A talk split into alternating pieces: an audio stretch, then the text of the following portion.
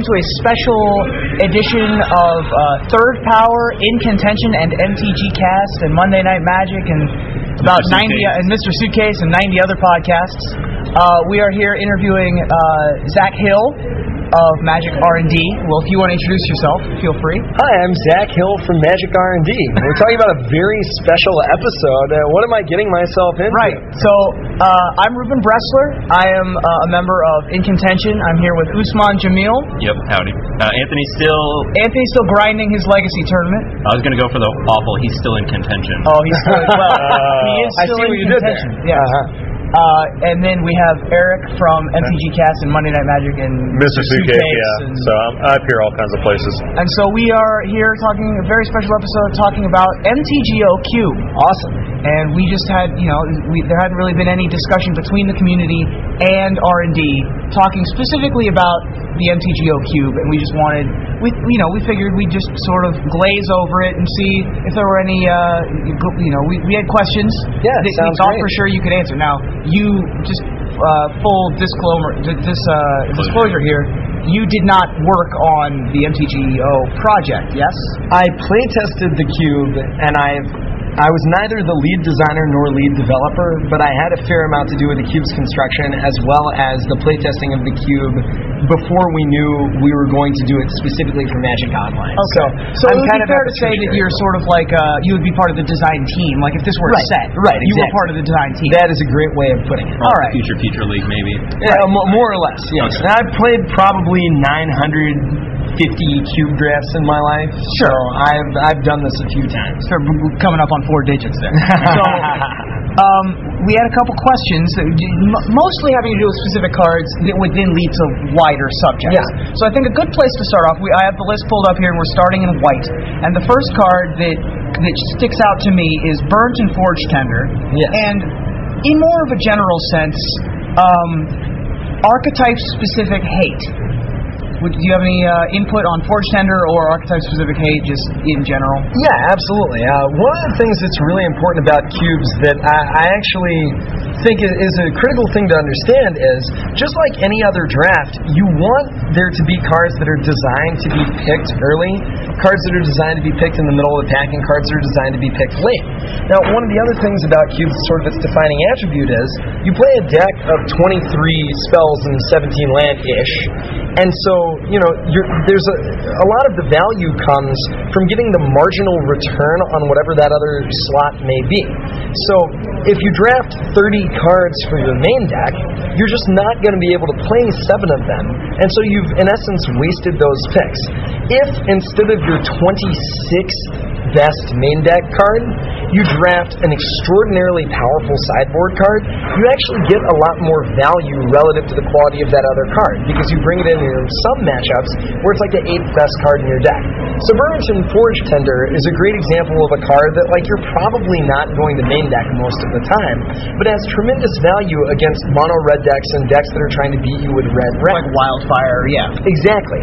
And uh, additionally, I tend to find mono red be, to be very, very powerful in most cubes, Yeah. like disproportionate to how good it seems. Sure. So we wanted some stuff specifically directed against that deck, as well as some cards that you can take middle to late of the pack and still see and, and be very Return good on value. deck. Sure. Exactly. And there were some other cards. Uh, I don't know if it really follows the line of. Sure. of- but it was kind of like I noticed some cards like Plate, Plated Geopede, Core Sank, uh, Kor Skyfisher, some like cards that aren't like super home run hitters, but I guess are kind of like I don't know. I suck at sports analogies, but maybe like good, A solid. nice singles hitter. Yeah. single or double hitter. Right. Yeah, it's, Yeah, it just, a guy that goes three for four, you know, instead of being like one for four with a home run. It's Yeah, an Ichiro. And we're Right, like, right. we're like Jace the Mind Sculptor or Goblin Guide or like the you know Babe Ruths or Right. stuff Exactly. like that. And so I don't. That's one of the things I noticed was like yeah, the stars like yeah, like Skyfisher and uh, Geopede. Those are the main two I could think of. But yeah, And there's a lot of stuff like that. I mean, again, again like uh, something, an attribute you want to have in a pack is, let's say you're down to the last six cards.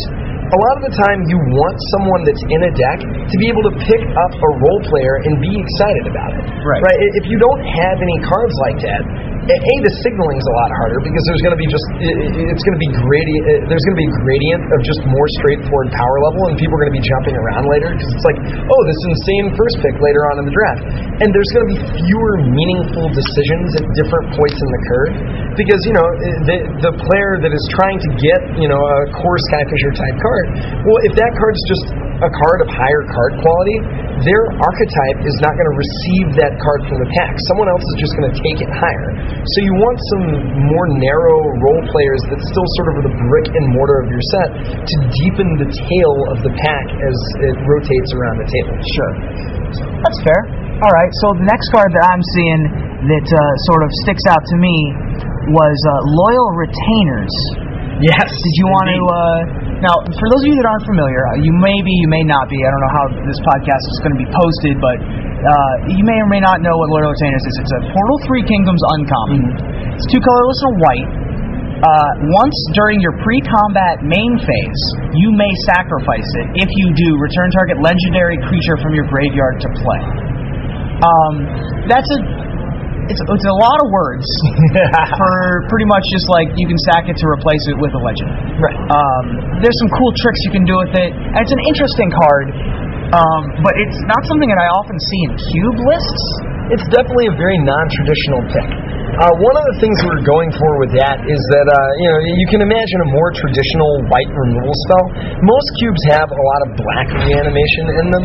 We wanted to give the reanimator deck a little bit to do beyond your traditional white cards, and we also wanted it to feel like you were getting away with something. So like compared to something like Resurrection, compared to something like Breath of Life, you know you've got to jump through a little bit more hoops, but you also get rewards that you wouldn't get in other contexts. The big one, of course, is being able to reanimate the uh, giant colorless Eldrazi, because you can put their ability on the stack and stack it. So we thought that interaction is cool. There's also a number of other legends that are just in the set, and we felt that the We added actually gameplay just draft Caleb Durward's legacy deck from Columbus. Yeah.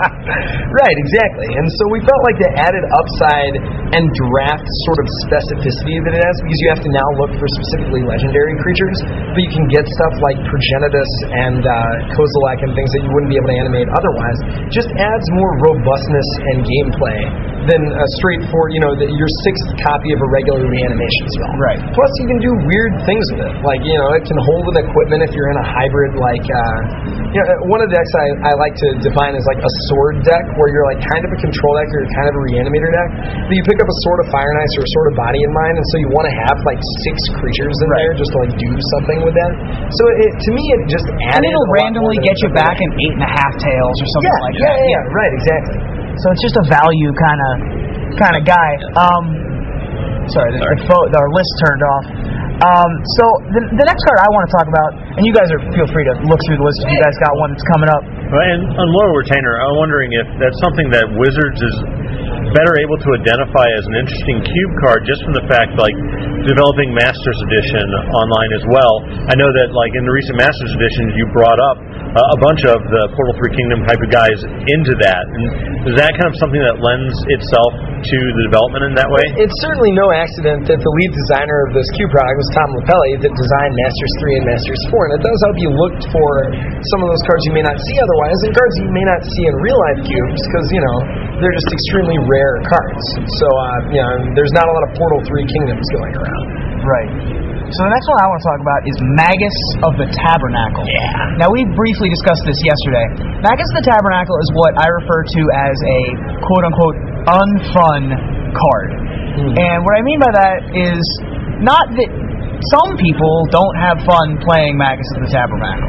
I'm sure there's a lot of players that do. However, the general populace of Magic players tend to look at cards like Magic, like Magus of the Tabernacle, as unfun. Right. Um, and you put it in a format that is typically looked upon as the fun format. Like people don't really cube for you know to grind out planeswalker points. You know what I Right, mean? right. So uh, I want if you could talk for a moment about cards like Magus of Tabernacle. There's a couple others in here that I can't really think off Yeah. off the top of my head, but but like Magus of Tabernacle. It's interesting to me that you would define Cube as the fun format because I tend to define Cube as the fun competitive format. And what I mean by that is that you get a lot of strategies in Cube that are not what we would traditionally define as That's fun. fair. I suppose the fun today. format is more like Prismatic and EDH and Pauper, maybe. But even paupers like really can't like Yeah, I mean, to me, the fun format is me and my four friends have our 72 card green black decks, and I'll play them against my other friend's red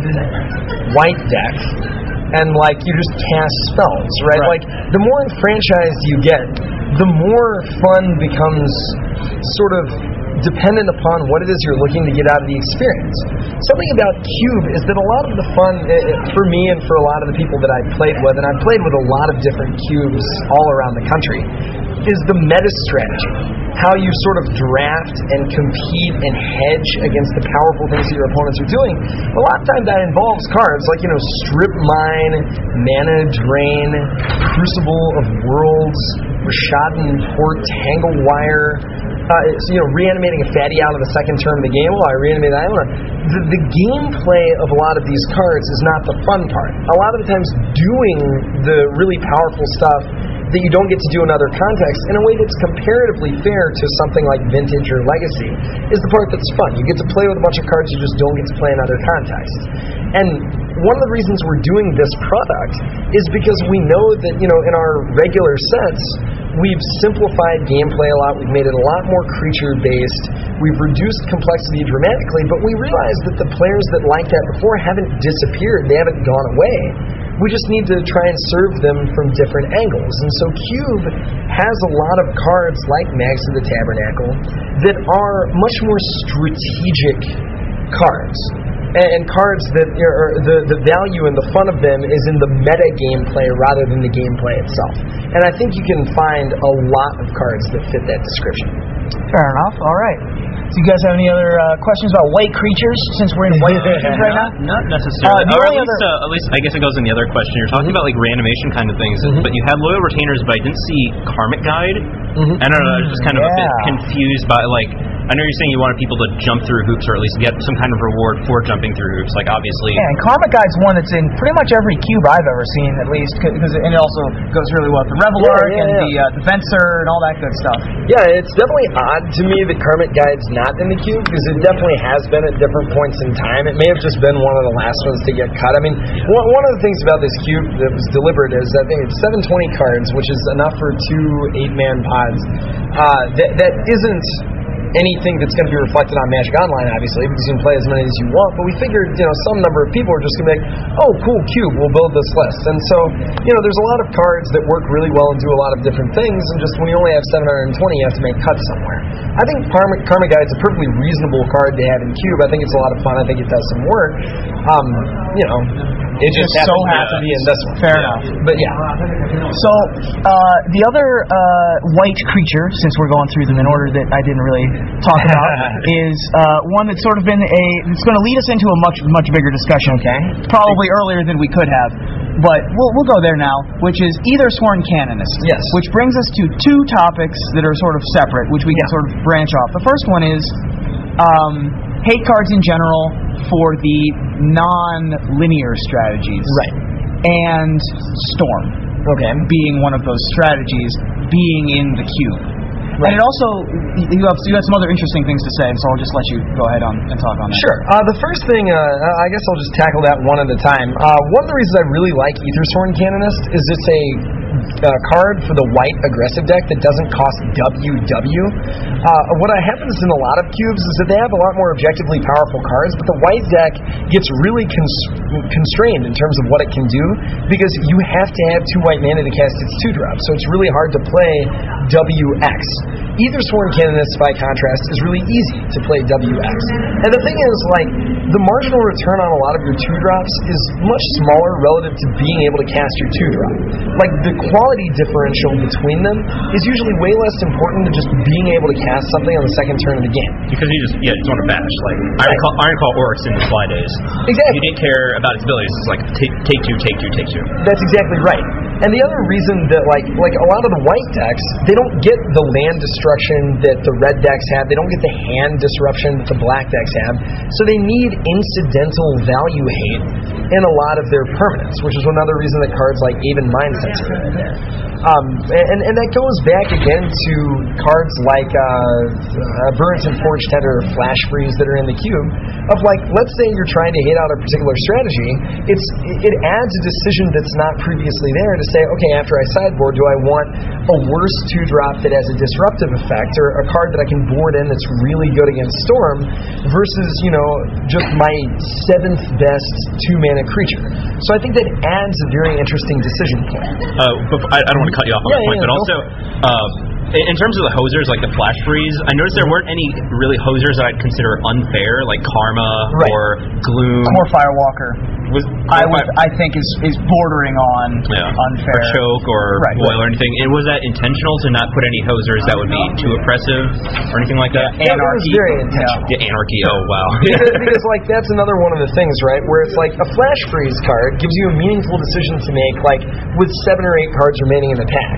What you don't want is like I think that my friend best, you know, drafts blue a lot. First pick choke. Like in addition to the gameplay being even more miserable than some of the other kind of unfun cards in there, it's just it's too good to be, you know, to to to add depth to the pack, which is what we're going for with a lot of the uh, the color quote unquote hosers okay. you know, i- w- with karma or something, i- it's it's more high variance and it's going to win you a higher percentage of games by itself. So we didn't want that many games to be exactly about that. Would you find like the factor that like you know somebody playing, especially even somebody new to the format, would feel maybe cheated? Like, oh man, this guy just cast Karma and I died, and you know that kind of player satisfaction factor, especially with a format that's pretty new to people like Cube. Do you think that was It- part It's of it? certainly a factor. I mean, it's one of the reasons that we don't have, you know, just the Power Nine in the cube. For Yeah, example, that's right? right. Where it's just like, oh, and you're dead. You know, I mean, it- it's it's a balancing act of how much. You know, one of the reasons people play cube is to do powerful things, but you've got to. A lot of what we find that people like cube for, and certainly one of the reasons I like cube, is for extraordinarily powerful interactions between strategy. A card like Karma, a card like Chill, a card like Choke, they're not terribly interactive cards. They're interactive in the sense that they're dependent upon what your opponent is playing, but the gameplay style is very much like do you have it, do do you not?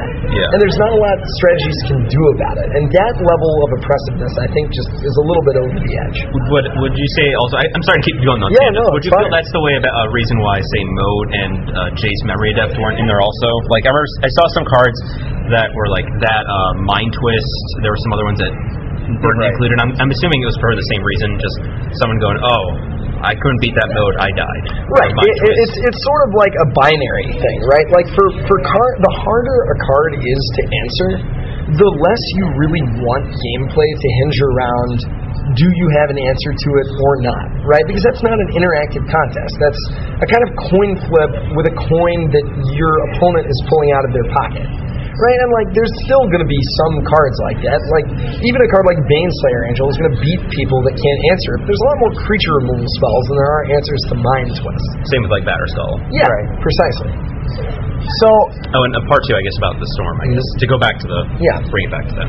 Oh, sorry, I forgot to address the part. Yeah. that's right. So you can Yeah, I mean, I will say that us. I've drafted Storm in this in this queue before, and it's been very good. Okay. Uh, I, oh, sorry. I, he's he's done a bunch of uh, drafts on tapped out. Okay. And he's drafted like what 20? 25 times. and 25 it- yeah. times, and and he- I just remember trying to force Storm in some of those drafts, and it just the bots are on there are pretty stupid. Oh, to, yeah. put it, to put it nicely, very nicely. And like I like forced Storm, tried to go really hard into it, Uh-huh. uh, like window slam tendrils, and got pretty much what I thought was the nut Storm deck, just like a lot of.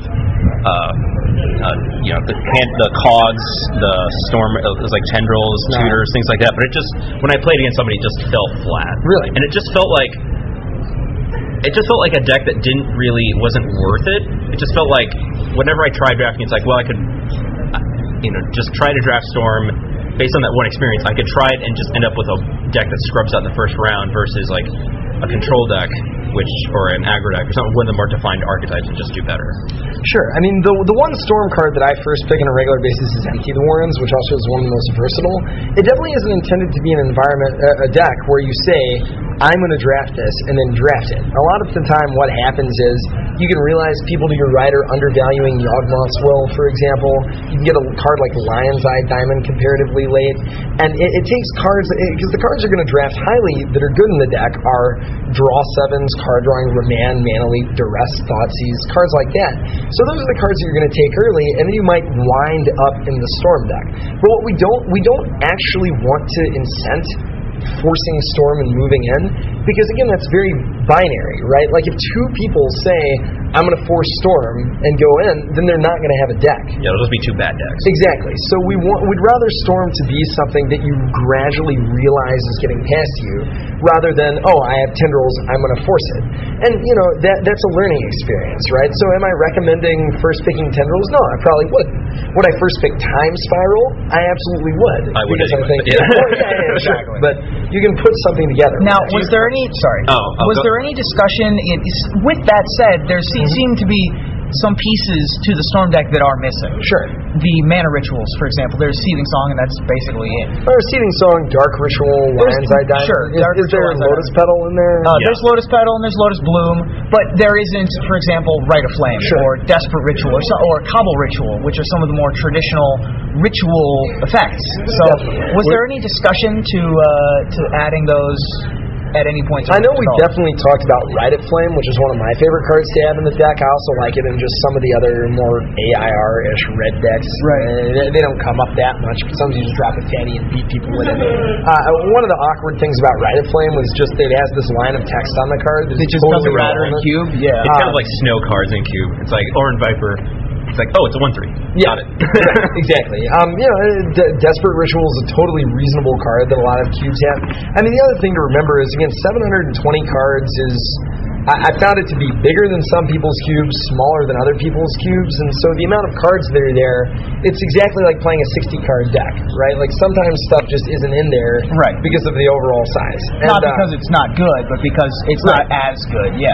Right. So I mean, the decision was, and and you know, that's one of those cards that literally only goes into the storm deck. You know, I mean, desperate ritual is is bad enough that you're you're not. You know, it's just a worse Rite of Flame, which is already your worst ritual. I think Cabal Ritual is a much more interesting card and dynamic, and I think that's probably the, the next most reasonable inclusion. Now, what about what about High Tide and Bubbling Muck, which that you have a turnabout, you have a Palinchron, you have a Time Spiral, but there's no High Tide, no Bubbling Muck. I probably, I, I think I wish there was High Tide in there in retrospect. I think that that would have been a card that's really interesting. Is a card that players are familiar with, a card that feels really powerful. But people don't really know what Bubbling Muck does. Yeah, I, I, I played Bubbling Muck and Urza Saga Constructed, but uh, it's been a while for that card. I think High Tides probably would have would have been pretty interesting to put in there. I guess on that topic, uh, in terms of the list changing, like A, do you know if it's going to change much, and B, how much changes, like in terms of tweaking, do you think we're done? Like in terms of like, okay, And this not card. just adding cards from Yeah, the yeah, next set that comes Right, out. right, Like right. actually, yeah. Uh, I can't really comment on what any future cubes would be like. I can say that you know, I mean, you bring up a good point, right? Like, given that new cards are going to be released and we probably want to put them in the cube, I certainly think it's reasonable to think that this is not the end all be all cube list. But I, I can't really comment on anything that we may or may not do uh, beyond this particular. Can't or won't. No, I'm kidding. I'm just messing with you. So, I do want to follow up on the, the can't whatnot. I, I know uh, it seemed like uh, Worth Wollpert uh, tweeted out that this is a first step in development of things on Magic Online, like mm-hmm. possibly people being able to develop their own cubes. I know a lot of people were upset that there wasn't a timeline that was put out for that kind of thing. Um, and I understand why you can't put a timeline out. You're going to set expectations Right. then, and you don't want to set an expectation and not meet it in that regard. But is is something that's in the mind of Wizards, not necessarily something they'll definitely execute, but something that's in their mind to be able to let people make their own cubes to draft on Magic Online? Uh, again, it's it's really hard for me to say. I, I'm not involved in any of the Magic Online stuff. Uh, I, I make cards and I play test products. I have no idea what the Magic Online team's plans would be. I wish I knew more. Right, uh, which, I, I which don't. yeah, th- these, these, there seems to be some some disconnect between Magic Online development and Magic Online like nuts and bolts. Yeah. Sort of like the disconnect between the architect designing a house and the engineer actually having to build the house. Yes, Yeah. exactly. Like you have The- this floating room, well, I can't do that, but I designed it. Like, so like like four Right. three two twos being the way that are they're run, and there's a lot of stuff like that that it seems like just sort of just lost. Right. There, I mean, yeah. Cube and other formats. It's, it's important to realize that right there there's a lot of different elements to making Magic Online, just there's a lot of different elements to making paper cards. Right? You know, I certainly did, you know, oh, double-sided cards, those are awesome in my opinion, but I certainly don't design the frames. Right, and the Magic Online stuff like that too. It's like it's one person's job to I come up heard a with a good. format. I heard a good story that uh, apparently when they told the Magic Online like uh, d- um, tech team that Uh-huh. Mindslaver was going to be a card, Yeah. it took them like like months to figure out how to do it, let alone Wow. implement It, it apparently took about a month to do Karn's Ultimate too. It was Nice. an absolute nightmare. Like, well, start the game over. Right. Well, I don't know what that means. Right. So, so exile cards come back and yeah, all that good yeah, stuff. it was crazy. So I've got so we got uh, moving on. I've got enlightened tutor. Yeah. And more in general, non-black tutors. Yeah. A lot of cubists, notable cubists, I would say. As opposed uh, to the Dadaists. right, that are there, exactly. too. Yeah. so don't like having non-black tutors a la mystical enlightenment Uh-huh. because that's something that black does in the same vein of green does this you know blue counters spells so we can't have whatever and Right. uh, red deals direct damage so we can't have psionic blast or whatever for any just as color identity Yeah, yeah, yeah. is was that ever did that ever come up or have you ever heard that before I, I've never heard tutoring as a thing that black does and other colors don't do before. I mean, we printed fairly recently. I think we printed. You know, there's been Primal Command. There's been Idyllic Tutor. Well, you know, we don't do tutors that much. I mean, I, Stoneforge I- Mystic. Stoneforge Mystic, right? Uh, s- uh, the the quest that gets Right. equipment. Yeah, Holy Relic. Yeah. No, th- those aren't nec- those aren't traditional tutors though. Those are those are both equipment tutors, Sure. for example. And like it just seems like now I'm not I'm not saying that you need to pigeonhole yourself and the Yeah, color yeah. identity is is line in the sand. They can't do this, but you know it seems sort of like a little bit of. It's, it's also another cube issue, which is that you get two copies of the same color in your deck without having to sacrifice Well, and, to and play that, that actually was what I was going to sort of talk about. Actually, uh, one of the things that we find really interesting in Cube uh, is that it's a place that we can really highlight combo elements. And part of the thing about that, though, is if you draft Survival of the Fittest, or you draft Reanimate, or you draft whatever, like you only have one copy in your deck because Sure. Cubes are Highlander. So tutors are a really good way to power up uh, like two card combos as opposed to like archetype specific combos like Storm, where really your entire deck has to be pointing at that.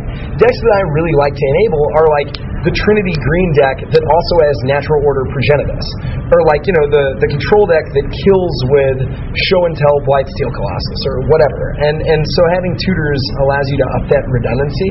And I also just think as a general color pie point, we tend to let black tutor for anything, but it has to pay life or it costs more, and we let other colors tutor for narrow so. No demonic tutor.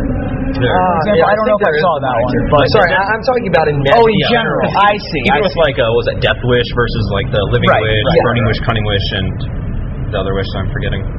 Uh, Golden Golden Wish, yeah, yeah. Right, which Yeah. people were really scared about at the time. Yeah, yeah. But uh, yeah, so I mean, I, I certainly wouldn't say that tutoring is, is simply an issue of black color identities. On that question, did you when like at least when on your side, kind of like not on the development side, but Yeah. more on the kind of playtesting side, Yeah. did they ever say like we want to try to push this archetype, like Max or Tom, or did, were they kind of like, well, we really want to push the, you know, or maybe, I guess another question is if people. You know, in terms of table talk, do people ever say like, "Hey, what is this card doing in here?" Or Oh, yeah, why is you know why is uh I don't know. I'm I mean, that's that's most of the playtesting process, right? Is asking questions about which things are or are not present. I mean, the, the one thing that we really wanted to try to do was make sure that you could draft a viable, just basic aggressive deck in every color combination. Um, eh, you know, blue obviously is going to be the worst to get in this type of thing because you have a large history of cards where there aren't blue aggro things. Let's say your one drops suck. Right. Put it bluntly. Right, right. Uh, we, and we'd actually definitely tried doing more like fishy aggro blue builds. It just wasn't fun. It was Right, of you, where you just open up a pack and there'd be a Welkin Tern in there. Yeah. And you'd be like, what's going on with this set? That, I have, that I have, card may have been in there. yeah, like Welkin Tern and like Cloud Spirit, and you just don't know what's happening. Exactly. Like It's these are just odd. bad. Yeah, it was standing cool. next to us, you know, like a decent, like a Goblin Guide or something. Right, Yeah. like some real cards. So I mean, but, but yeah, we, we that was one of the things we really wanted to do.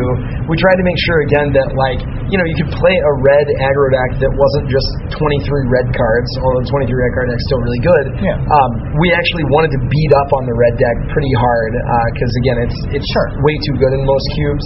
So that explains stuff like Wall of Reverence that I know is in there, one Yeah. RR three two pro red. Yeah. Um, but, The it- but Full yeah, Shock full shock Refugee. full shock Yeah. refugee. both of which were, were cards that we discussed yesterday. Yeah, I'm yeah, trying to I'm trying to touch on all the cards that I I saw issue with Yeah. any in, on any level. So yeah, those are definitely two of the other ones that I thought of. So basically, you want to try to hose LSV as bad as possible.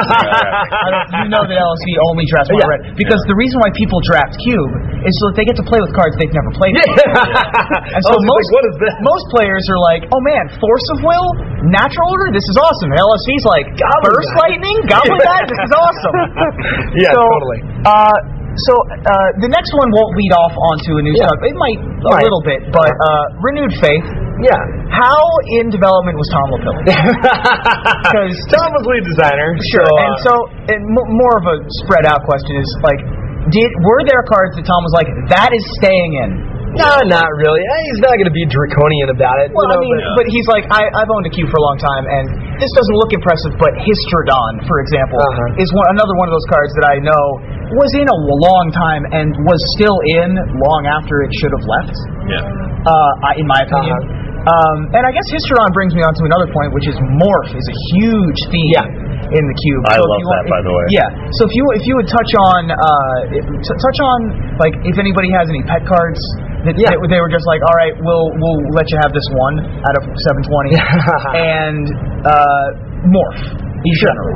Uh, I I can't remember if anybody had specific pet cards. I, I mean, a lot of the time it's like if something is in there and it plays well, and it's like, okay, well, that was pretty cool. I mean, you know, Renewed is kind of a value card. I don't know that I've played with it much, but uh, But to, to be fair, in terms of like pet cards in general, even when they have them in their cubes, usually they're people are able to justify them somehow. Sure. You know, it's just like there's nobody's gonna put like hornets or uh, kobold of the Right, random My friend that. Peter Beckfield is obsessed with Thrummingbird and just will not cut it under Right. any circumstances. Sure. And in certain cubes, I'm sure it's fine. Like Oh, yeah. you've got, you know, a lot of people have contagion clasp in their Yeah, cube, for yeah, example. exactly. So uh, w- with morph, uh, it actually brings us back to a thing that we were talking about earlier about like you know the, the marginal value of cards. And the thing that is great about morphs is that it always gives you a three drop that's like a power and toughness worse than whatever you'd be doing at three. But like there's this huge upside of this ability, and there's also tremendously exciting gameplay that like you know oh what's the morph going to be i found those cards to just be really fun because there's so many options but that only works if there's enough morph cards to meaningfully differentiate them It's like, oh, Exalted Angel. He's in white. He's in white blue. Yep, Exalted Angel or Willbender, exactly and it's probably Right. Exalted Angel. or right and so like one of But the things now I you've like- actually got a, a choice.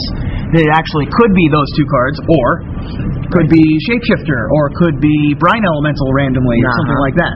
there's like uh, yeah there's Hystrodon and, and Tuco uh, Vigilante. Vigilante. Vigilante and the uh, the Salad guy Right, the Selenite Selenite Hermit. Selenite Hermit and Green. I, I've had multiple red decks that have both Dwarven Blast Miner and uh, Blistering Fi- Firecat, Firecat, yeah. which are great because you have to treat them totally different as cards. I'm famous for having Gathan Raiders in my blue black Reanimator deck. 'cause it's a discard outlet. Yeah. he's a really good one too. So yeah, when we found Morph to just be extremely fun and a great way to like just add a lot of texture as the game progresses because you just get you know additional. It's basically like like kicker is one of the best magic mechanics of all time. right? Kicker is very fun. It allows you to do different stuff early and late. Morph is kind of a variant of Kicker. It's like on-board Kicker cost, and uh, that just plays really well for the most part. And it also messes with the uh, the protection guys that you were talking about earlier. Oh, yeah, yeah, so yeah. it'll so sometimes you'll be like, oh, he's got a Vulshok refugee. Well, here's a morph. Lock with my gray ogre. Yeah, Uh, exactly. So something like that. Um, uh, does anyone else have any comments in white? I have I have a couple more cards, but I don't really want to just go over every single card. I can't think of. I don't know. Like we might want to move beyond white. We got four other colors. Yeah, yeah, yeah. Well, we're sort of touching on other Sure, subjects sure, as we go. You were talking about how blue you don't really want to be. You, you said the aggro dir- the aggro blue decks was kind of dirtily and Yeah, dirty, yeah, didn't really do anything. The first creature I have on my list here is Phantasmal Bear. Yeah. Um, uh, proceed. I, I mean, yeah, like you know, when I say I don't want all of the cards to be cloud spirits, like you know, Right. that Phantasmal Bear is far and away the best, just generically good one drop. I mean, you've got Delver of Secrets that goes in that type of blue deck, but Right. you know, you want to put something in there that like can go into a zoo strategy, can go into kind of a hybrid strategy, and it's like, you know, it's it's just okay. It's a one mana two two. It's just leagues beyond everything else in that slot. So uh, you get a lot of value out of having a couple of those cards, right? It's a, it's a matter of you don't want to necessarily make the entire deck about that. The other thing it lets you do is like uh, one of the archetypes I like is just the like three or four color aggro deck. Yeah. And it, like if you're the person that's drafting a lot of the sack lands high and a lot of the other Yeah, lands yeah. high, and you're just going to figure out what you're casting later, it gives you a card to just like get with your first sack land activation. in, in terms of that, and uh, kind of on that riff. Uh, and one thing I noticed, blocks, by the way. Right. One thing I r- noticed really, I guess after the first five or so drafts, was that Mm-hmm. mana fixing was really, really, really anemic. Or at least it Really? felt it felt really like the only fix. Like I noticed you had to take it. For a 720 cube, there are there is a low number of lands compared, especially compared to the number of multicolored cards, like like statistically. Um, I'm just proceed. I was just. Oh, I was going to say commenting on it's just you're it's one of the things I noticed that it seemed like a lot of the decks that weren't green had really bad mana. Right. To and this yeah. also connects to the uh, the mana rock question that I had for you Uh-huh. yesterday, which is there are no signets, uh, there's no dark steel god, for example. Uh, and so, like, it seemed like now I, I understand that was probably a conscious decision, but Yeah, if yeah. you could, you know, go ahead. So about both of those, things, I'm really surprised to hear the mana thing because, like I said, I've drafted this cube a lot, and you know, one of the things is like I don't really pass very many lands because, uh, like, the the value of a like you're gonna have 23 playable spells, right? So whenever you take a land, you're getting the delta of that card relative to forest, as opposed to that card relative to like one of the most powerful magic cards ever printed. The best cube decks are the ones where you uh, cut five cards and then shuffle it up. Yeah. Yeah, You right. don't add any basics. So yeah. like you you- you don't want to have too many lands though because it just becomes too easy to do. Yeah, that. just five color form like format. Where I've seen cubes where it's just like, oh, take this fixer, take this fixer, take this fixer. Oh, I get a finisher, fixer, whatever. Right. And kind of just algorithmically just draft five color. Yeah. But it just seemed like it went on the other end. And I'm doing a, uh, an article for Star City at Blatant Plug. yeah, obviously. yeah. And one of the things, it just seemed like At I noticed. Usman the Rad. Oh yeah, everyone yeah. on Twitter. Can't see what lands we have. Yeah, yeah, Uh, yeah. it had the Okay. it had the Ravnica duels, at least the fetch lands, Ravnica duels, It had all the all the Shocklands. duels, right? I Uh, think. it had the, the uh, We'll go down to the lands. Hold on. okay, that works. I'm going. I'm getting there, folks. You go One of these days. while while I'm getting down there, you can all follow us on Twitter, etc. All right. Uh, so we got so of the we got some colorless lands. Uh, we've got it, oh, okay. So we have all of the um uh, the M10 style Yeah, the M10 duels, Innistrad lands and Um, the Ravnica shock lands, the fetch lands, the Alpha Beta, all the regular duels, the, all, ma- the Ravnica ma- or the Worldwake Man lands, right? and I think that was it for the dual colors. ten, so it's it's ten sack lands, ten M10 lands, ten Ravnica duels, ten actual yeah, duels, Innistrad, yeah. uh, five, Five man lands. man lands, and uh, I'm not sure. As far as I know, that's I it. see, like, for example, Horizon Canopy. I don't see, or uh, uh, River of. Tears, or any of like. Yeah, for example, in our in our cube at home, we have Battlefield Forge instead of Clifftop Retreat. oh, for example. yeah, so you can cast like the Wonder. Right. Whereas there seems to be a lot of colorless lands uh, for example, Yavimaya Hollow, uh, Grim Grim Backwoods, City Traders and Ancient Tomb are both unbelievable. both fine. But I'm saying like uh, Grim Backwoods is the thing that lets you sack stuff. yes. Like a dude drill. And so there's a lot of colorless lands. Is is Yeah, I mean, it was still what 45 or whatever color Sure. fixing. I mean, it's Yeah. you know kind of a lot. I mean, uh, yeah, but know, out of a 720 cube, that's it's what one every a little more than one every two packs, something like that. But when you have as many lands as you have multicolored cards, for example. Right. But like, one thing about a multicolored card is that like, you know, you don't like. Let's say you're playing M10 limited, right? You can cast all of your two color gold cards, right? Like, Right. no problem, right? And if you have just a couple of mana fixing spells, you can get, you know, and, on a splash with almost no problem. Like, bear in mind your average like draft deck in a regular set probably is, you know, you're maybe going to have unevolving wilds or something like that.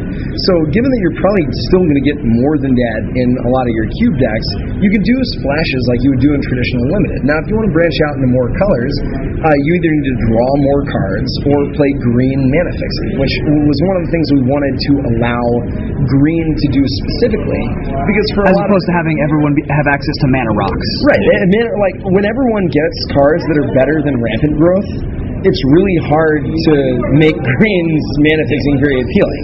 You know, so uh, we wanted to hedge that down to give green like a very distinct identity in terms of the type of things that it can do.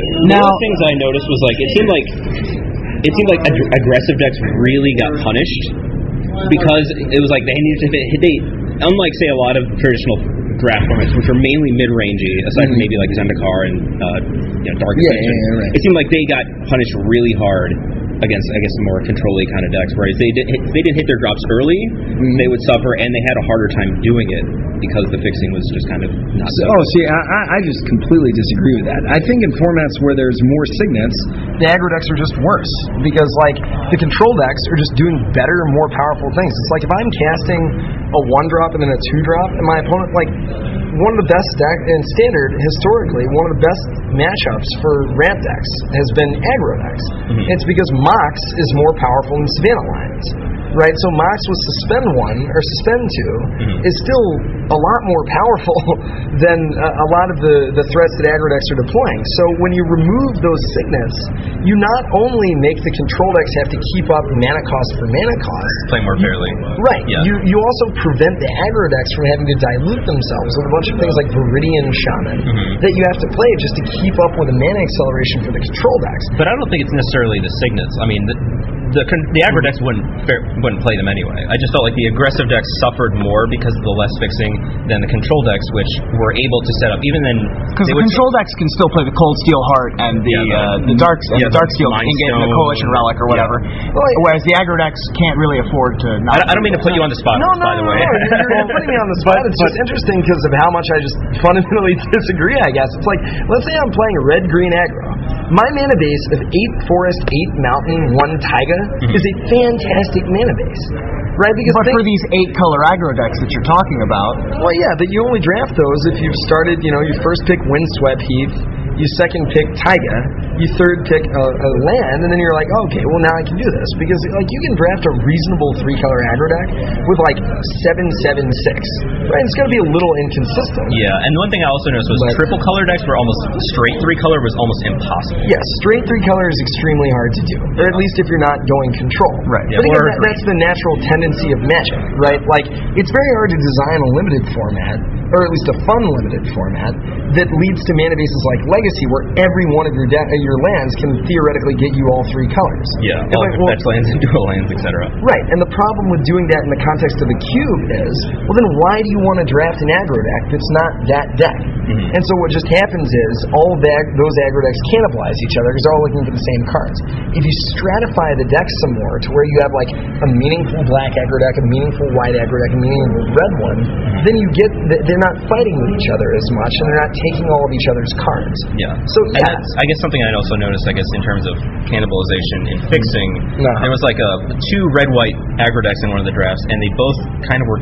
I think one of them had a, one miser's no, it was red white, yeah, and one had a miser sacred foundry. The other guy, nothing, and they both both of the decks seem to have suffered against that because of because they they both had pretty crappy mana.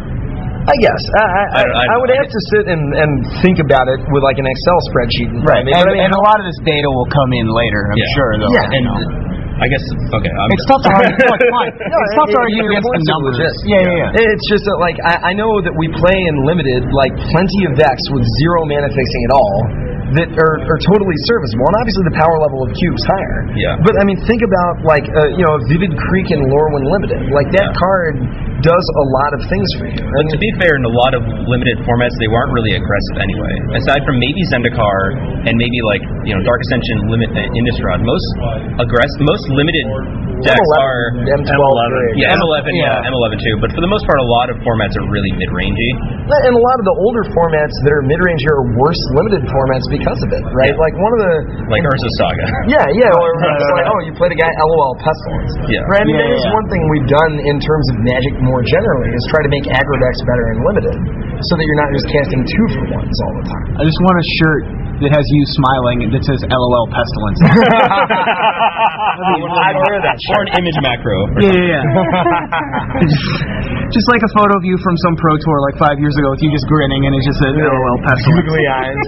So, uh, The- oh, sorry. I, I, I was thinking, like, maybe I'm wrong about that. In which case, there will be some data that shows that I'm wrong. In which Right. case, y'all get to have me back on the show. And a lot of a lot of these issues will the numbers will come Well, out and we'll figure it out. is that also a thing that it depends on the people and their experiences having already drafted, Oh, kind of course. leading how they go about things? like course. the group of people you playtest with and the people that you draft with when I, are used to drafting a particular way and have different thoughts in mind about how they need to prioritize cards. Whereas, you know, the, the people Usman's drafting with have a different set of values about what they need to, to put you know put on things. I oh, And different cubes for that matter. Oh yeah, Yeah. yeah, exactly. And that is one one of the reasons I've tried to play a lot of different people's cubes. Uh, and, and have used. I mean, the, this this MTGO cube has been several years in the making in terms of us wanting to make sure that we have enough diversity of experience to really construct something. But uh, yeah, I mean, as you draft more and get more familiar with the texture of this cube, I think that yeah, certain of its characteristics will emerge that maybe people just haven't been familiar with. So uh, the next one I got is this is a short short topic. Enclave cryptologist. Yeah. Um, Adam Prosak is famous for saying that uh, would you rather have a card that has the, the text draw a card or would you rather have the card draw a card discard a card? And he's like, wait, discarding a card's a drawback. so uh, how do you feel about looters in cube? And like, why? Where do you draw the line? Like, we we're about to add Thought Courier Oh, yeah? to my cube at Nice. because it's a human, so it randomly gets pumped by Mayor of yeah, Avabruck. yeah, yeah. So like, um, Like, wh- what are your thoughts on, on looting effects? Uh, I think they're good. Uh, I, I like having some number. Like, you want to sit and figure out how good you want reanimation to be, and you want to like, you know, cost your looting and, and ascribe the density of your looting uh, in direct proportion to that, right? So, like, you want reanimated to be really good, you want compulsive research, merfolk looter, looter ill core, Right. thirst for knowledge, and you know all that. If you want the deck to be toned back a little bit, you Faithless looting, yeah, just all, all yeah, yeah. Right. One of the things I like about Enclave Cryptologist is that it can be a very good like Jushi Apprentice type card, and it can be a very you know efficient reanimator card, and it makes it rewards the blue deck for tapping out on its main phase. So I think there's a lot of dynamism there. Yeah, yeah. to where you know you, you, I like high risk, high reward cards. I guess. like show and tell. Right. Oh yeah, yeah, yeah, right. And, and and that card's high risk, high reward in the drafting. I feel like Enclave Cryptologist is, you know, ooh, do I really want to tap my lands down because I'm gonna have a shield down moment? But the reward of that is I'm gonna get an Archivist. Right. That's very powerful, you know. So uh, uh, that's sort of what's going on with that card. Um, so my, my next card on my on on the list I got here is Old Man of the Sea. Yeah. Uh, which is j- j- just I guess the question I have about it is it's awesome. um, how do you feel about like cards that people may have forgotten about? Like like Old Man of the Seas is a card that's from a long time Yeah. ago. Oh, yes. It sort of is from a day and age when people didn't really care how many words were on a magic card, right? Um, Or the, it, the more words, the better. the more words, the better, because because the more words, the more flavorful. so cards that cards like that. Yeah, yeah, yeah. Uh, I really like being able to highlight some older, more obscure cards that, like, like again, this this gets down, to, in my opinion, to the essence of why a lot of people play Q, and that is like you're never going to play Old Man of the Sea in Type One It's just not good enough. I mean, maybe it's a sideboard card in some weird context. By and large, you're just not playing it. But it's a very powerful Magic card that can be really good in the right context, and that context is cube. Although I did randomly think how good it would be in the sideboard of Legacy because it steals almost everything. Oh yeah, yeah, no, it probably Yeah, really no, is good. Paul, Legacy. Paul Cheon played two of it in the sideboard of his deck. The first at the Flash Columbus. Yeah, Grand- yeah, uh, that's Grand right. Prix, When they played Fish. My mind That's has right. been blown. So, let's so yeah, I mean, I like to be able to highlight cards like that. That just cube is is in many ways one of their best natural contexts. Uh, I'd like to hear your thoughts on Neurok Commando. Neurok Commando. Yeah, Yeah, that's it- a really weird one. Like- Like stuck out to pretty much everybody. Is Yeah. Yeah, like those kind of like cards like that, uh, Goblin Goon, things like that. It seemed like There's a bunch that were like that are in no cube I've ever seen before. Yeah. Neurok and I- Commando is not in cubes. No. No. Isn't that card a lot like Ohran Viper? yeah. Except that you can equip Ohran Viper, and Ohran Viper survives Pyroclasm, and like, and you can you can put an equipment on Ohran Viper. Yeah, but I mean, I, I just cut it. him from mine. You just cut him from And yours. the, the question I was going to ask is like, were cards like that more kind of like more subtle hosers for people to bring in against control decks? Yeah, like, well, exactly. Like here's my Neurok Commando, but you wouldn't main deck it, for example. But something like, well, I know you're playing three creature dot deck. Here's my Commando. Deal with it. Is it more of a kind of a subtle hoser kind of Uh, thing? I, I mean, it's definitely designed to be like way better against certain strategies than others. I'm just really surprised that people don't play Neurok Commando. Like, I, I find like like any opportunity to gain card advantage in cube is just really really good because your cards are so good. Yeah. And so like again, if I'm playing against an aggro deck and I'm like a, a sort of mid-rangey control deck or whatever, Mm-hmm. they, they like cast the guy and I force spike it and then they resolve a threat. But like especially if I'm on the play, if, like even if I'm against aggro and I just gain initiative with Neurok Commando, Mm-hmm. like how do they ever win that game? Like I'm the deck with all the removal. So do they what? Do they not attack me? Like, well, you're not winning that game. It's kind of like, like- was it M11 with Scroll Thief? Yeah. And no one ever wanted to get hit by Scroll Thief ever. It's like, oh, Right. fine, So, you so like, it, it, uh, like Neurok Commando is one of those cards that creates uh, an, uh, a decision point, basically, and it's like, okay, like I'm committing a resource to the board, value betting that I can make the game revolve around this card, and so then there's a little mini game about whether you're gonna like like do a little dance in essence about how good that card's gonna be, and both players kind of make a decision about that. Kind of like Geist in a way. when Yeah. on board. Yeah, yeah, a lot of like it's sort of like a less powerful version of Geist of Saint Traft. But I, I'm just very surprised that here there aren't a lot of Neurok Commandos. 'cause Well, I play that in there you almost go. all of my blue decks. Uh, well, I got nothing. I got. I mean, I mean, like, I got it's nothing other like than I guess we can try it, but I've, I've Like, never, what- it's never what- even been in our on deck like, binder. What, what is the situation where that card's bad? Opponent has an X two, and you don't have Kill it! You're Or- blue and, deck. and you don't have removal. Right. Well, hey, then your deck sounds bad. You're like, well, I have a blue control deck with no removal. All right, well, yeah. Neurok Commando is not why you're losing that game. Sure.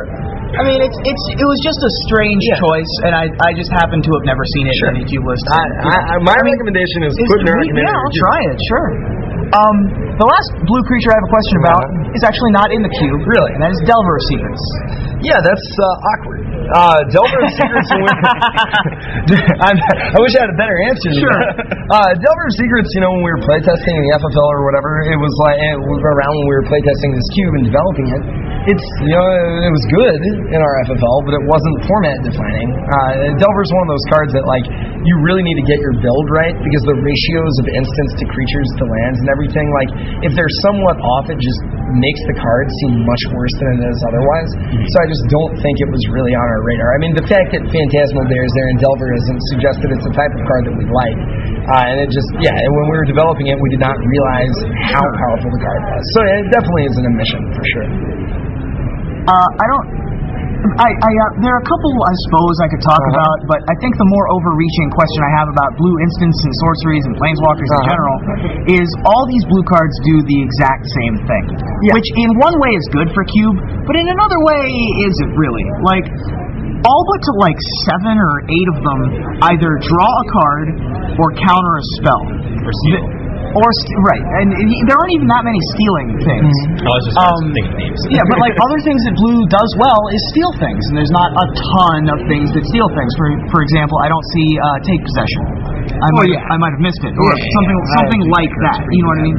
Well, okay. but I've or seen it in a con- I've seen confiscate in a lot of cubes and things like that.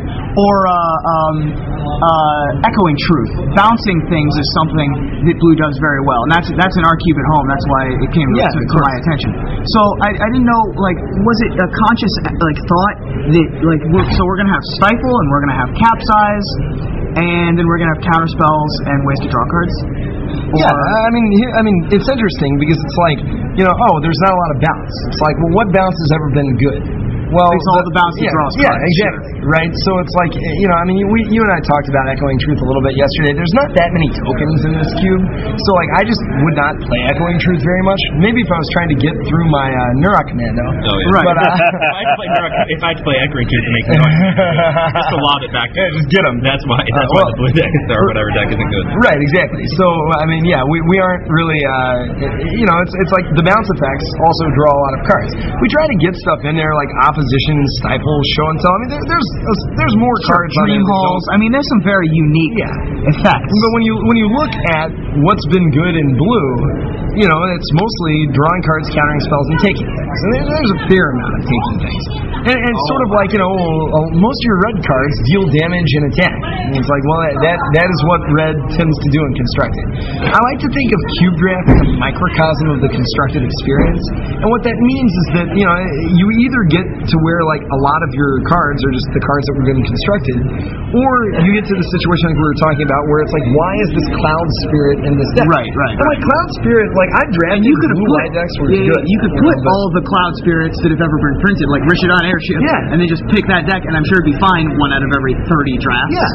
For one person, but yeah. And and maybe like like I've drafted. I know uh, Sam Black's cube has cards like that. I've played cubes that have stuff, and, and even when that stuff is good, because like you can draft a reasonable like blue white tempo deck, it just feels weird. I feel like that's the experience that a lot of people are looking for out of cube is not the one It's where they play Hammerhead Shark. Right. Yeah. Exactly. And so I, I feel like this is delivering to a lot of the audience that wants to get to play with some of their favorite cards that they haven't been able to play in a long time.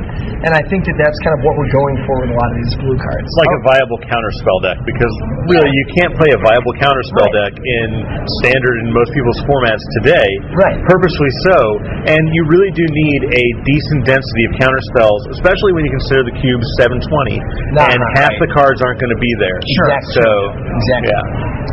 So I like that that I said fish, and your example was actually Is that a literal? Yeah, awesome. Yeah, A yeah, literal yeah. I was like fish, thinking that you're going to be like Or um, meddling mage. like yeah, Yeah. like Merrow Reejerey or meddling mage. Yeah, exactly. um, so moving on to moving on to black, uh, I got uh, Nightscape Familiar. Is that secretly a storm card? Yeah. Like for storm? Yeah, it's really good in that deck. It's reasonable in the blue black control deck. It, it slots into a lot of things. All right. Um, the more my more pressing issue about black creatures is Phyrexian Crusader and Skithiryx the Yeah, Blight yeah, Dragon. yeah, yeah. Uh, are And also, the and also, only I, and also, I guess Negator while we're on the Phyrexian team. And it just felt, I don't know, it felt like people just didn't want to draft it, but I don't know if those people just not wanting. To. Talking about actual Phyrexian Negator. Yeah, yeah. Well, I, I was thinking more along the lines of like, there- those are the only two poison Yeah. cards in the thing. See, that, Like, would, see, that would make sense. My bad. There's no, there's no, there's no. Uh, Ink Inkmoth Nexus was the main one we thought of, but even more subtle ones like, um, uh, oh, I don't know, Listener Out. Viridian, Viridian Corruptor. Viridian Corruptor I think is a one, really yeah. probably one of the best possible examples. or uh, you know, some, something even subtle like corrupted conscience, or something Yeah. like that. Yeah, I can um, see that. Uh, if you could talk for a minute about the decision to only do those two cards. Well, uh, part of it is hitting the threshold is hard, right? Like, let's say we'd included Viridian Corruptor and Corrupted Conscience. I could see you asking me the exact same question. Fair enough. Right, like four out of 720 cards. It's still not a lot. You're still not likely to have two of them in a deck. Right. I mean, you know, the, the reality I guess it's is better that- than just having putrefax and nothing else. Yeah, right. Seeing as you can't actually You win a game with just win a game with Sure. Putrefax. So part of the problem is just getting the density of infect up there to be meaningful requires like would would require like on the order of 30 cards, and like you just don't have that much real estate at all. You know, imagine like And it was a one block format or Right. card ability. So, uh, you know, I think Phyrexian Bat Mother is reasonable. I, I I think Phyrexian Vatmother is reasonable. I think Viridian Corruptor is reasonable. Well. I think Inkmoth Nexus would have actually been entertaining.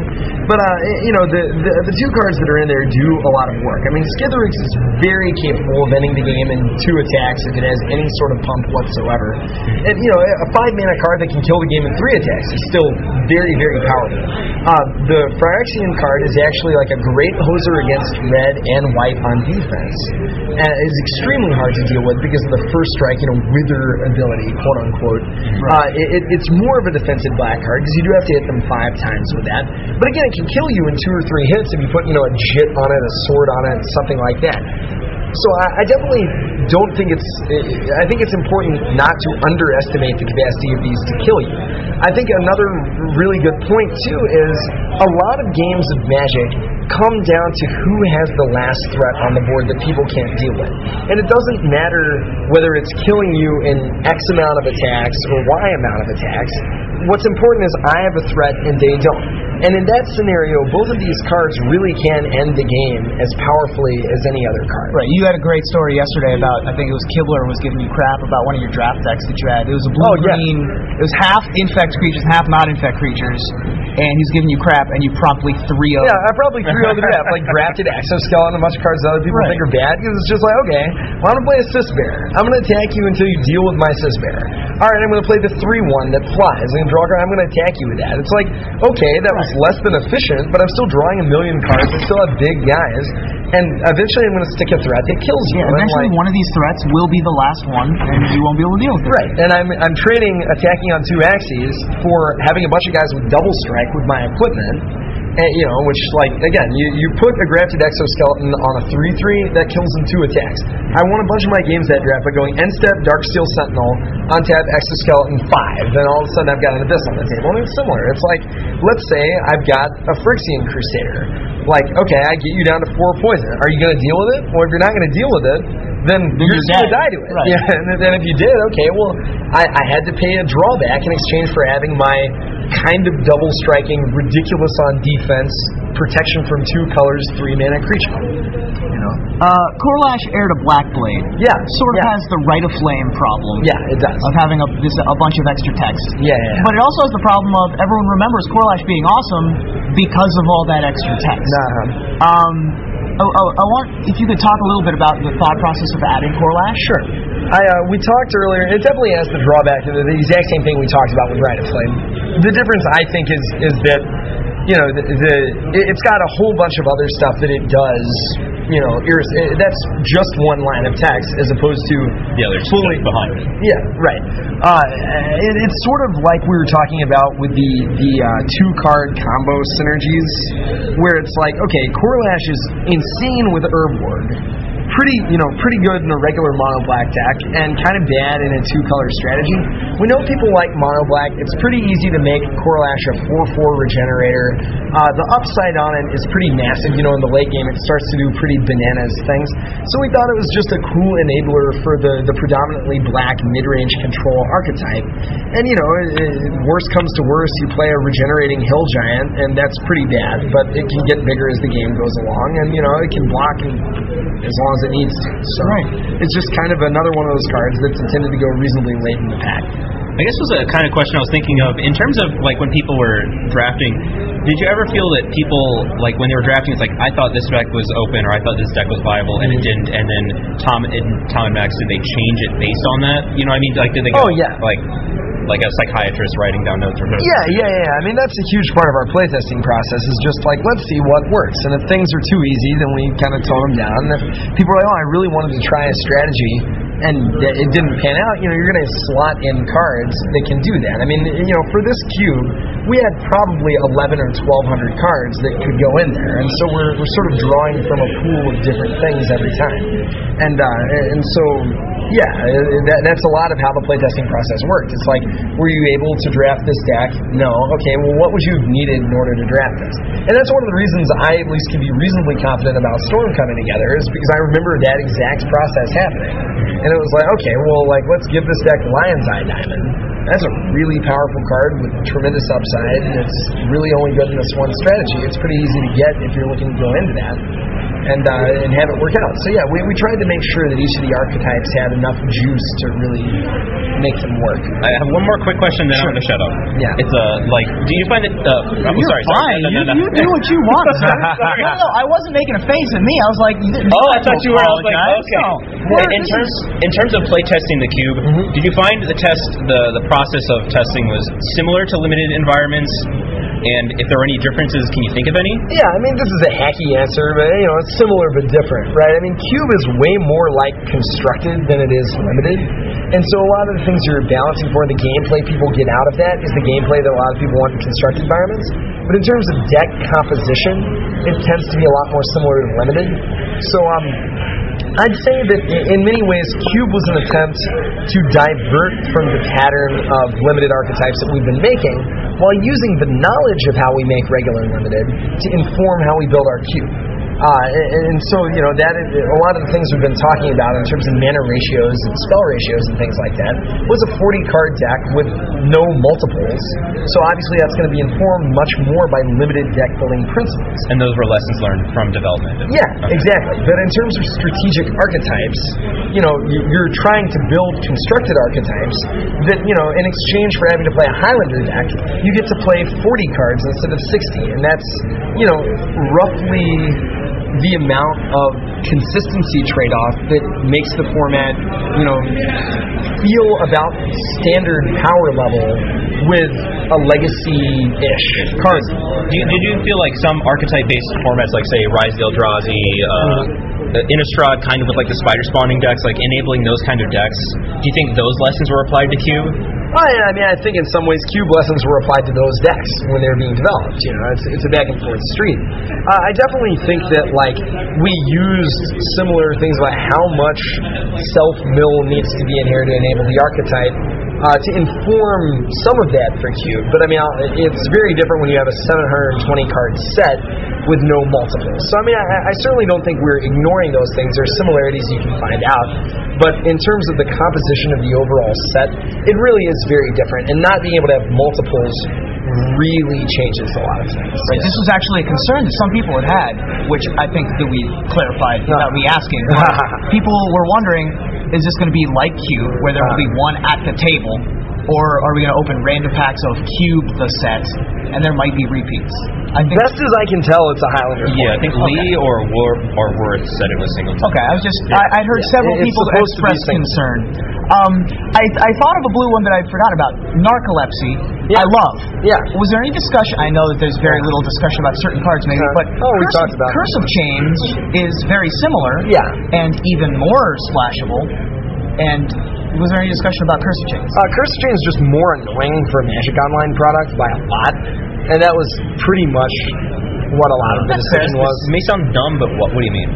It's just like trigger, trigger. Oh, trigger, gotcha, gotcha, trigger, gotcha. Okay. Pay a blue, pay a blue. Right. all that Yeah, yeah, right? yeah. Yeah, I got you. So uh, this one, I'm not really sure if this is like a like a like a real question or if it's just a question I have in my head. Plague Sliver and Mind Shatter Uh-huh. were those included because there weren't functional reprints available on Magic Online, or were they consciously Mind Shatter? Mind Shatter instead of Mind Twist? Oh, Like I think Juzam's in Masters 3, isn't it? I don't know. It's in one of the Masters. Masters 3 or 2, I think. oh yeah, yeah. yeah. Or were they specifically chosen because Mind Twist is considered super Yeah, Mind unfun? Shatter was directly slotted out for Mind Twist because Mind Twist is just super irritating. Mind Yeah, Shatter it was, it was like you said earlier, non-interactive card. Yeah, exactly. Uh, Plague Sliver is basically just kind of upside Jism. Right, because randomly they could have a mirror edit. Yeah, yeah, exactly. Well, that's, Chameleon it has its pluses and minuses. Yeah, But yeah, it- yeah, it- Like, did you ever find, like, when it was like straightforward card versus more potential interactions? Like, say, uh, I can't think of an example to, but like, say if Juzam Djinn versus Plague Sliver, and they said, well, Plague Sliver has more interactions and creates a more interactive experience. Like, say, it's better if you ha- it's better if you don't have changelings and they have them, and or Sliver. You know what I mean? Like, Yeah, yeah. positives and negatives that you could build around and against. Yeah, I I mean, it- it's definitely like it it comes up with clones on Plague Sliver too. I think, I mean, it's definitely you have to handle it on a case by case basis. It just is like, okay, like we felt like there was more going on with the sliver that was interesting if it affected the rest of the battlefield than if it just affected itself. I mean, you have to determine whether something is a value added interaction versus a value subtracted interaction. That's all very subjective. But uh, I mean, it just is like a lot of the things that come up with Plague Sliver. You're like, oh, weird, that mattered, and I wasn't expecting that to. And I think most of the time that's pretty pleasant. Um, and, you know, if, if it had been something like you had, like we probably wouldn't have done Plague Sliver if we found that we were blowing ourselves out more than it was sort of Than it was helping. worth, sure. Right, but you know, in this case, it just seemed like net upside. you Right. know? You're never gonna. Uh, very rarely are you gonna have Plague Sliver in a deck with a changeling. Yeah. It might have been different if Moonglove Changeling was randomly the best card in Lorwyn. Mirrored it. What, um, since you told me not to shut up, I'm gonna ask one more quick question. Yeah, I've got about five more minutes. Okay. Uh, did you feel the playtesting environment for Cube versus say other sets or other environments was more laid back, or more just like I let's shoot the breeze and test Cube versus I'm guessing a more like straightforward. Okay, like we got to hammer this out for like a, uh triple Innistrad or something. That's a good question. I'll say our playtesting environment's pretty laid back anyway, so I would say that, uh, contrary to what you may expect, the environment for this is about as laid back as our other playtests. We normally just kind of have a good time, play Magic, troll each other, Yeah. and uh, try to learn something from Was there like table talk? Oh, yeah. table talk. Yeah. I I mean, and not just like you know because LOL. Like table talk's a huge por- part of playtesting So is there going to be? Uh, uh, well, okay. So playtesting product, not of Cube. what? I thought you said. I thought you were going to say table talk is a big part of Cube. Of, of uh, Oh no, I, I just mean or of our playtesting Yeah, I think that's thought- play groups dependent. Okay, fair enough. Yeah. Because I was wondering if there was going to be like table talk allowed in the chat. So Oh no, no, no! And, and when I'm saying that, I, I certainly don't mean that this is intended to be played in an environment with table talk. I just mean like you were talking earlier, like, oh, you know, does this deck have enough juice? Well, one of the ways we figure that out is like you show someone a pack, and you're like, I really wish that there was more support for this because I'm trying to table this card, Yeah. and I don't think it'll be able to work. Or Like like, going like my kingdom for a shatter effect or something, or Yeah. or a or a wrath effect or something. exactly. You so also that's feel like- part of how we play. like somebody like five seats down saying this got passed. Yeah. And then someone or like a developer saying, yeah, why did they get passed? Precisely, precisely, and we like to keep records of who passed what. okay. And and also you, you guys got to take the cube out into the community since it's all real cards and you know not not Yep. future developed sets. So Yep. people in Seattle are lucky enough to go ahead and We did a lot of stealth playtesting at Star City, Seattle, and at, uh, at, at some of the Grand Prix in the area. I think GP Portland, whenever it was, we were testing it a little bit. So we did a lot of uh, playtests unknowingly. Uh, I, I mean, it was pretty informal because we weren't using this list.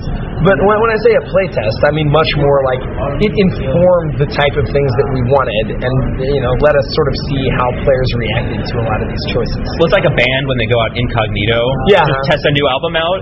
Right. To some band is like, where Jimmy and the vintages or something. right.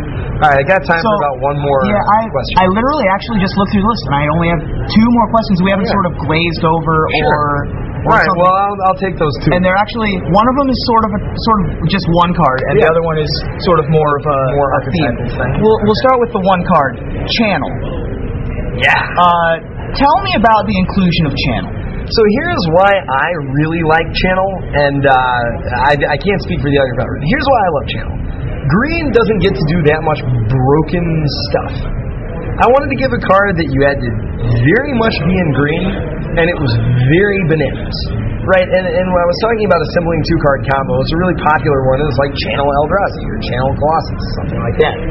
And, uh, you know, very rarely are there people in decks that channel can really support. It's hard to sort of autopilot into a channel deck. Sometimes that is your fast spawn deck, sometimes it's your tooth and nail deck.